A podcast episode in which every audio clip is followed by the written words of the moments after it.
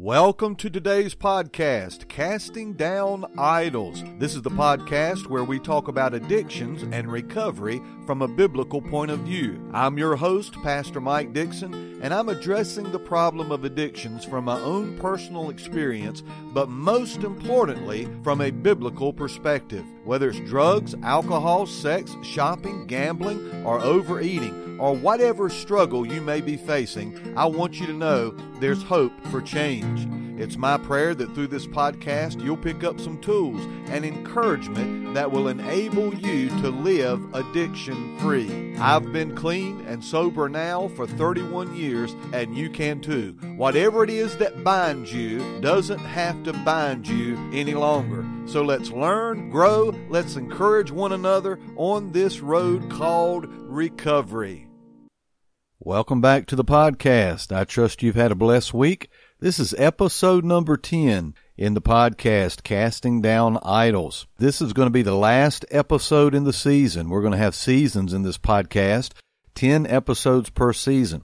And so this will be the 10th and final episode in season number one. You can look for the first episode in season two, the first Tuesday in June. My plans for season two is to have some special guests on the podcast. We're going to be doing some interviews and talking to people who have overcome addictions in the past, who are walking in victory. We want to find out what's helped them because what's helped them will probably help you and probably help me. It's really my prayer, my intent in doing this podcast, each one of these episodes, is that they'll help you. They'll give you some tools, encourage you in your faith, and just remind you there's hope that you can change. Don't give up. If this podcast has been a blessing to you, I want to encourage you to drop me an email at pastormike at obcbaptist.org. And you should be able to find that email address wherever you're listening to this podcast. I also want to let you know that we've begun a new Facebook page. It's called Casting Down Idols. It's going to be on that Facebook page. I'm going to be posting some assignments. So if I suggest that you do a certain assignment, you can go to that Facebook page and hopefully we'll have a picture for you. We'll have an example of that assignment so you'll know what it looks like. And many times you'll be able to download those and print those off and actually work those out if you'd like to do that. Also, don't forget to share the podcast on social media, on your Facebook page, Instagram, Twitter, whatever you prefer as far as your social media choice. And if you would go to iTunes, give us a five star rating, leave us a positive review. That would help us get the word out and reach more people with the gospel. Now, Today, what I want to talk about is I want to talk about something that we can all relate to, and that's temptation. How we can understand temptation, and more importantly, how we can overcome temptation. You know, our Lord Jesus Christ faced temptation as well. The writer of Hebrews chapter 4 verse 15 says, For we do not have a high priest, that's referring to Jesus, we do not have a high priest who cannot sympathize with our weaknesses, but was in all points tempted as we are, yet without sin. The writer of Hebrews 4:15 says that Jesus Christ, our high priest, he was tempted just like we are. So when we face temptation, we've got a Savior, we've got a Lord who not only hears us, but a Lord who's experienced what we've experienced as far as temptation that we face. Our Lord Jesus Christ Himself gives us the example as well as the tools whereby we can defeat the enemy and we can overcome temptation in the Gospel of Luke chapter 4 beginning in verse 1. I want to share this passage. This is the biblical account according to the Gospel of Luke of the temptation of Jesus. And the Bible says in Luke chapter 4 verse 1, Then Jesus, being filled with the Holy Spirit, returned from the Jordan and was led by the Spirit into the wilderness, being tempted for forty days by the devil. And in those days he ate nothing. And afterward, when they had ended, he was hungry. And the devil said to him, If you are the Son of God, command this stone to become bread. But Jesus answered him, saying, It is written, Man shall not live by bread alone, but by every word of God. Then the devil, taking him up on a high mountain, showed him all the kingdoms of the world in a moment of time. And the devil said to him, All this authority I will give to you, and their glory, for this has been delivered to me, and I will give it to whomever I wish. Therefore, if you will worship me, all will be yours. And Jesus answered and said to him, Get behind me, Satan. For it is written, You shall worship the Lord your God, and him only you shall serve. Then he brought him to Jerusalem. The enemy, the devil, brought Jesus to Jerusalem, set him on the pinnacle of the temple, and said to him, If you are the Son of God, throw yourself down from here. For it is written, He shall give His angels charge over you, to keep you, and in their hands they shall bear you up, lest you dash your foot against a stone. And Jesus answered and said to him, It has been said, You shall not tempt the Lord your God. And when the devil had ended every temptation, he departed from him until an opportune time. Then Jesus returned in the power of the Spirit to Galilee, and news of him went out through all the surrounding region, and he taught in their synagogues, being glorified by all. Now you have probably heard that passage before. But as Jesus faced the enemy and he faced the monster of temptation out in the wilderness, and the enemy tempted him over and over and over again, I hope that you caught it in the verses I just read, the Lord responded each time, It is written, it is written, it has been said. Jesus Christ our Lord referred to the Word of God. Let me tell you, there's power in the Word of God. God's Word is powerful, sharper than a two-edged sword. In fact, it's by the hearing of God's Word that you receive faith. The Bible says that faith comes by hearing and hearing by the Word of God. So each time that Jesus was tempted, he responded with the truth of the Word of God. And that's how we must respond to temptation when it comes before us. That's the first step in defeating temptation the Word of God.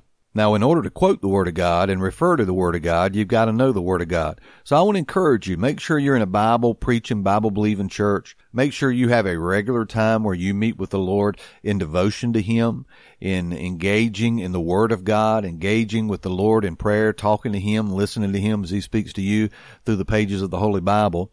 That's the only way you're going to come to know the Word of God. So when you're faced with temptation, you're going to know how to respond based on what God says in the Bible. You know, this text given to us right here in Luke chapter 4 about Jesus' temptation reminds me of some very important truths that we need to keep in mind. The first one being if Jesus was tempted, we can expect to be tempted as well. And I know it's not a pleasant experience to go through temptation, but I'm saying, my friend, when you put your faith in Christ and you stand on the authority of the Word of God, you can overcome the temptation, no matter what it is. There's a wonderful promise in 1 Corinthians chapter 10 verse 13 that says, No temptation has laid hold on you that's not common to man, but God will with the temptation make a way of escape that you might be strong to bear up under it patiently. That's 1 Corinthians chapter 10 verse 13. That's a wonderful promise from God that you need to write on your heart. That's a good verse to memorize. And so when you're faced with whatever temptation it may be, you can stand on that truth and you can tell yourself, you know, God says He's going to make a way of escape. God says He's going to give me the strength to bear up under this temptation victoriously. I can overcome. So don't be surprised when temptation comes your way. You know, maybe right now you're doing real good. Maybe right now it's been a long time. You've been walking in holiness and you've been sober and you've been clean for an extended period of time. Don't get puffed up. Don't get prideful. Don't begin to think, oh, I've got this thing whooped. Let down your guard because that's exactly when the enemy is going to attack you. Since Jesus Christ was tempted, we need to understand and realize we're going to be tempted too. And if you're not being tempted right now, well, my friend, it's probably right around the corner. And so you need to be prepared for that temptation when it comes. Write the Word of God on your heart, memorize it, put it to memory, promises like that 1 Corinthians 10, 13, and make sure you're ready when the enemy comes to fight, that you're equipped, with the Word of God. There's power in the Word. Something else here, when the Lord defeated the enemy and overcame each temptation, you know, Jesus is without sin. So he never gave in to a temptation. He never committed a sin. But in this passage that we just read in Luke chapter 4, he was certainly tempted to fall into sin, but he resisted every single time. And that verse 13 that I read, it says, Now when the devil had ended every temptation, he departed from Jesus until an opportune time. Jesus defeated the enemy here, and he always defeated the enemy, but the enemy didn't leave him for good. The enemy left him, and the enemy was going to return at a more opportune time. And so this is the temptation that we read recorded in Scripture of how Jesus was tempted by the devil. But no doubt there were many other times not recorded in Scripture where the Lord was tempted. You know, one thing I do know, he overcame every single one of those temptations. The power that was in Christ if you've trusted Jesus Christ as Lord and Savior, that same power is in you and it's in me. We've got to make a conscious choice every day. I'm going to walk in the power of the Holy Spirit. I'm going to overcome. I'm going to know what the Word says. So I'm equipped when the enemy comes against me to tempt me and to pull me astray. I'm going to have my battle armor on. I'm going to have my gospel gun loaded and I'm going to be ready to respond with the truth of the word of God. Indeed, my friend, it's the truth of the word of God that's going to set you free. Listen to what the psalmist said in Psalm 119, and I'm going to begin to read in verse 9. He says, How can a young man cleanse his way? By taking heed according to your word, talking about God's word. With my whole heart I have sought you. Oh, let me not wander from your commandments, O God. Your word I have hidden in my heart, that I might not sin against you. Blessed are you, O Lord. Teach me your statutes. There's power to overcome temptation, and that power is found recorded in the Word of God and through the ministry of the precious Holy Spirit of God. You know what really matters is what God says. It's not what I say. It's not what the world says. It's not even what you say. It's what God says that's most important. There's a common phrase that's used in the addiction world and in addiction recovery many times. It's the term relapse. So that means to go back and use. That means to go back to the old habitual lifestyle, whatever it was that controlled you. Well, the power to overcome relapses is what God says in His Word. Again, there's power in the Word. In Psalm 119, in those verses I just read, it says, How can a young man cleanse his way? Well, it's by taking heed to God's Word. That's how you can be pure. That's how you can be sober. That's how you can get the strength every day to live clean, to break away from your addiction by knowing what God says. Now, I want to give you a list of things that'll help you in resisting the enemy and overcoming temptation. Okay, you ready for this? I'm going to be reading from 1 Corinthians chapter 10. 1 Corinthians chapter 10, and my focus is going to be verses 12 through 33. I'll also try to post this list on the Facebook page, Casting Down Idols, and so you can access it there. These things I'm getting ready to point out to you, they're going to be listed there for you, so you can go back later and print those out, read those. I'm going to be in 1 Corinthians chapter 10, verse 12. And it says in verse 12, Therefore let him who thinks he stands take heed lest he fall. Now I'm going to pause right there. Here's my very first point I want to say you need to make sure you understand when you get to a place where you think you're standing firm and that you've got this thing beat, be careful that you don't fall. Don't allow your ego and your pride and thinking that by your effort you've got this thing licked and now you're living in victory. Don't let your guard down. If you think you've got it made and you've got it behind you and no more temptation is going to come your way, you're setting yourself up for a fall. And so as Paul writes in 1 Corinthians chapter 10 and verse 12, he says, if you think that you stand, take heed, be careful. Don't let your guard down because you can fall. Now the very next verse, verse 13, is the promise I just quoted moments ago. It says, no temptation has overtaken you except such as common to man. But God is faithful who will not allow you to be tempted beyond what you are able, but with the temptation will also make a way of escape that you may be able to bear it. Now here's my second point. Your trial is not unique. Your temptation, whatever you're facing, it's not unique. Verse 13 says, No temptation has overtaken you except that which is common to man. You know what the enemy wants to do so many times? When we're tempted, and especially when we fall into temptation and it becomes sin in our lives, uh, we begin to think to ourselves, I'm the only one who struggles with this. Something must be wrong with me. Nobody else is tempted like I'm tempted. Nobody else seems to struggle like I struggle. I'm all by myself in this temptation. Nobody understands. No, not according to what God says right here in verse 13. He says there's no temptation that's laid hold on you that's not common to man. It was Solomon who's known as the wisest man who ever lived outside of Jesus Christ. It was King Solomon who said there's nothing new, nothing new under the sun. I had a seminary professor one time who uh, told us that if it's new, it's probably not true, and if it's true, it's probably not new. There is really no new temptations. The enemy comes at us in different ways, like the internet, for example but the root sins, the root temptations associated with the internet have been around since the very beginning. See, so you're not alone. Whatever it is you struggle with, whatever the temptation is that you face over and over and over again, whatever sin seems to have a such a tight grip on your life, you're not the only one. Number one, just remember, if you think you're standing firm, be careful that you don't fall. Number two, Remember in your temptation, you're not the only one. Your trial is not unique. Now, number three, God will not allow you to be tempted beyond what you're able to bear. Now, there's a wonderful promise right there. God's going to give you everything you need to be faithful, to be godly, to overcome the temptation before you. You know, it's not a sin to be tempted. A lot of times we just feel so guilty because we're tempted to do wrong. It's not a sin to be tempted. It becomes a sin when you give in to the temptation and you know you've done or you've thought a thought, performed an action, said a word, spoke to someone, had an attitude that was ungodly, not pleasing to God. When you give in to the temptation, that's when it becomes sin. But we're all tempted. But God will not allow you to be tempted beyond what you're able to bear. He's going to make a way of escape. You know, I can't help but think about young Joseph when Potiphar's wife made the moves on him.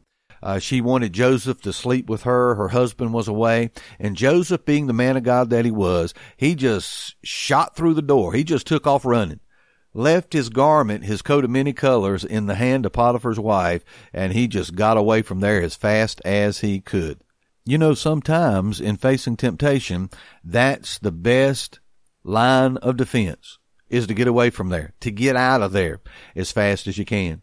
But this verse and this promise right here in verse 13 not only says that God is going to make a way of escape, but it also says that He is going to give me all that I need to bear up under it patiently. So if I can't get out of the way, if I can't get out of there, God's going to give me the strength I need to do the right thing, to respond in a godly way to defeat the enemy.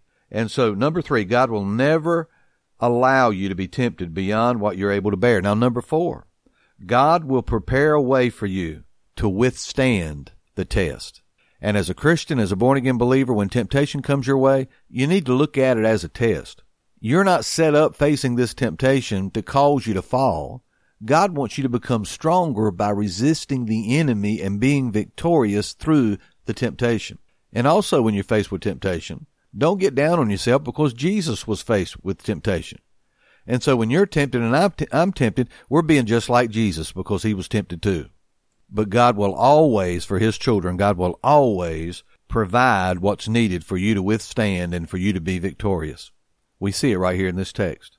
Now the apostle Paul continues here in 1 Corinthians chapter 10, and I'm going to pick up in the very next verse, verse 14, and he says, Therefore, my beloved, flee from idolatry. Friend, let me just remind you, that's what addiction is. It's an idol. It becomes a false God in your life and you begin to be controlled by it. Instead of being controlled by the one true God, the God who created you to bring him honor and to bring him glory. Now, Paul goes on. I'm going to drop down to verse 22. And Paul says in verse 22, Or do we provoke the Lord to jealousy? Are we stronger than he? All things are lawful for me, but not all things are helpful. All things are lawful for me, but not all things edify. Now here's point number five. Point number five. This will help you. Just remember this. Just because I can do something doesn't mean that I should. That's what Paul is saying here when he says all things are lawful for me, but not all things are helpful. Just because I can do something doesn't mean I should. And I'm going to use alcohol as an example here just because biblically there's nothing wrong with me having a glass of wine. There's no verse in the Bible I can point to and it says, Thou shalt not have a mixed drink. But just because I can do it and I'm not directly violating the Word of God doesn't mean that I should do it. You will never take the second drink if you stay away from the first drink. And I don't want to be a stumbling block. I don't want to lead people down a road that's going to be a road of destruction and addiction for them. And so just because maybe I can have a drink doesn't mean that I should have a drink. The motivating factor in my life should be if I do this, is this going to help me bring honor and glory to God? And if it doesn't, I need to ask myself if I do this thing I'm contemplating and thinking about, does it have the power to cause me to fall and to fall into sin? So, number five, just because I can doesn't mean I should. Now, number six, Focus on others. Focus on others. Paul says in verse 24, Let no one seek his own, but each one the other's well being. Don't be so self focused. Don't be caught up in your own world. I'm saying you need to look out beyond yourself. You need to understand the most important thing to Jesus is people. I've been practicing a pattern lately that every day when I get up, I begin with the attitude, Lord, help me today be a blessing to somebody. I want to go out of my way today to encourage somebody, to strengthen somebody, to bless somebody. I don't want to be just focused on myself. And is so often the case when you reach out to bless somebody else, you end up with a blessing yourself. I remember a dear elderly lady years ago in a nursing home ministry we were involved in. And every time we'd go into this certain nursing home and we'd have our service, she would always stand up and she would always say the same thing. She'd say, if you bless God, God will bless you. Every time that we join together, and I'm sure that dear sister is long gone to be with the Lord, but that is so true what she would say. If you seek to bless the Lord, you're going to get a blessing. And the same applies to other people. If you seek to be a blessing to those around you, I mean, you know what I'm talking about. It lifts you up. You feel better when you reach out to minister to somebody else and to bless someone else. Maybe you're trying to overcome an addiction. If you reach out to somebody else who's struggling to help them, that'll help you. Don't go through life focused on yourself. But Paul says, but each one the other's well being. He goes on in verse 5 and he says, Eat whatever is sold in the meat market asking no questions for conscience sake, for the earth is the Lord's in all its fullness. Now, if you remember in biblical days, New Testament times, there was a big controversy in the church. Is it okay to eat meat that's been offered to an idol? And some Christians in the early church said there's nothing wrong with eating that meat. It's better than it going to waste. And then other Christians said, no, you shouldn't eat that meat that's been offered to an idol because it's been offered to a false God. But Paul writes under the inspiration of the Holy Spirit right here, and he says, feel free to buy whatever meat is offered in the meat market. You don't have to ask questions whether it was meat that had been offered to an idol or not. You know, I think so many times we get caught up on issues that God's really not concerned about. You know, I think about meat that's offered to an idol. An idol is a false God anyway. That God doesn't even exist. There's only one true living God. And so he's saying go into the meat market and, and, don't ask the question. If that bothers you to know that that meat was offered to an idol, don't even ask the question. Buy what meat is available. And so point number six, did you get that? Focus on others. Now point number seven. Paul continues in verse 27. He says, If any of those who do not believe invites you to dinner, and you desire to go, eat whatever is set before you, asking no question for conscience sake. We shouldn't go through life needlessly offending people around us. God's telling us right here, for example, if a lost person invites you to dinner and you go over to the house and you sit at the dinner table and they place food in front of you that you're not used to eating and maybe food that you don't believe is right for you to eat, he says instead of hurting their feelings, enjoy what's before you. So many times we're all guilty of not doing, not applying this biblical principle to our lives, and we needlessly hurt the feelings of those around us on things that really are unimportant anyway. So don't needlessly offend others. Now, point number eight do all for the glory of God. That's really our bullseye. You know, many times in counseling, I'll draw a target on the board, and in the middle of that target, of course, would be the bullseye. And I ask the question, what is the one thing you want out of life more than anything else?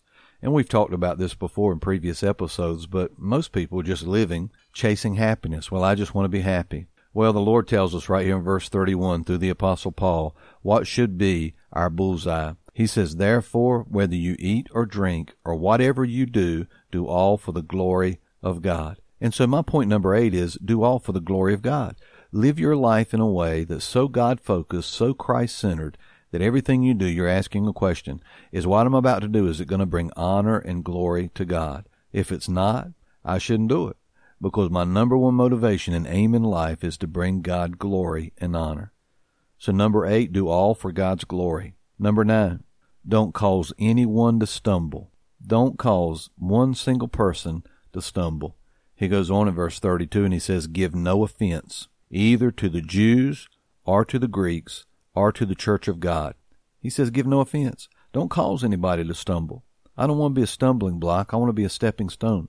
I don't want to do anything that's going to cause somebody else to falter, somebody else to fall into sin, someone else to get outside the will of God.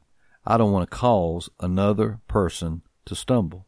Give no offense. I want to live my life in a way that seeks the good for those around me. Now I want to wrap up this passage of scripture and close this episode today with this last verse. In fact, I'll begin in verse 32 in the verse I just read, but he says in verse 32, give no offense either to the Jews or to the Greeks or to the church of God. Now here's the last verse. Just as I also please all men in all things, not seeking my own profit, but the profit of many, that they may be saved. See, Paul's motivation in life was he wanted to make sure he didn't needlessly offend those around him, the lost world around him, because if you do, they're not going to listen to what you have to say.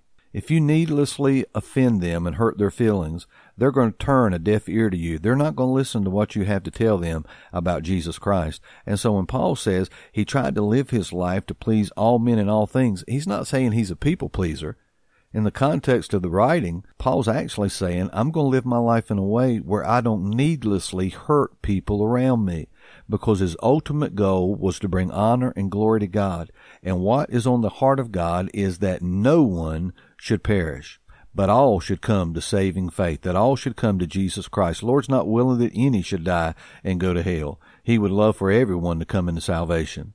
Paul says he's living but for the profit of many. That means seeking the good of those around him, that the lost may be saved. And that's my final point, point number 10. Seek the good of others so that they might be truly saved, knowing Jesus Christ as Lord and Savior. Let's call those 10 truths from 1 Corinthians chapter 10. Life's 10 truths about temptation. How we can understand it, how we can overcome it. Based on the example of our Lord in the wilderness, we can overcome temptation. We can be victorious. We can overcome. You're an overcomer. In fact, the Bible says you're not just a conqueror, but you're more than a conqueror through Jesus Christ. Again, find our Facebook page, Casting Down Idols, and you'll find those 10 listed there. I trust you're going to walk in victory this coming week and not try to walk in your own power, but look to God in faith and allow God to give you the power you need to be clean and to break free and to continue this new life that the Lord has already provided for you. Remember, this is episode number 10, so there will not be a new episode next week. Tune in the first Tuesday in June. We'll begin season number two. Lord bless you. Pray for one another this week. Stay faithful, stay focused, live your life with the bullseye of 1 Corinthians 10:31. Whether you eat or drink or whatsoever you do, do all for the glory of God. Amen.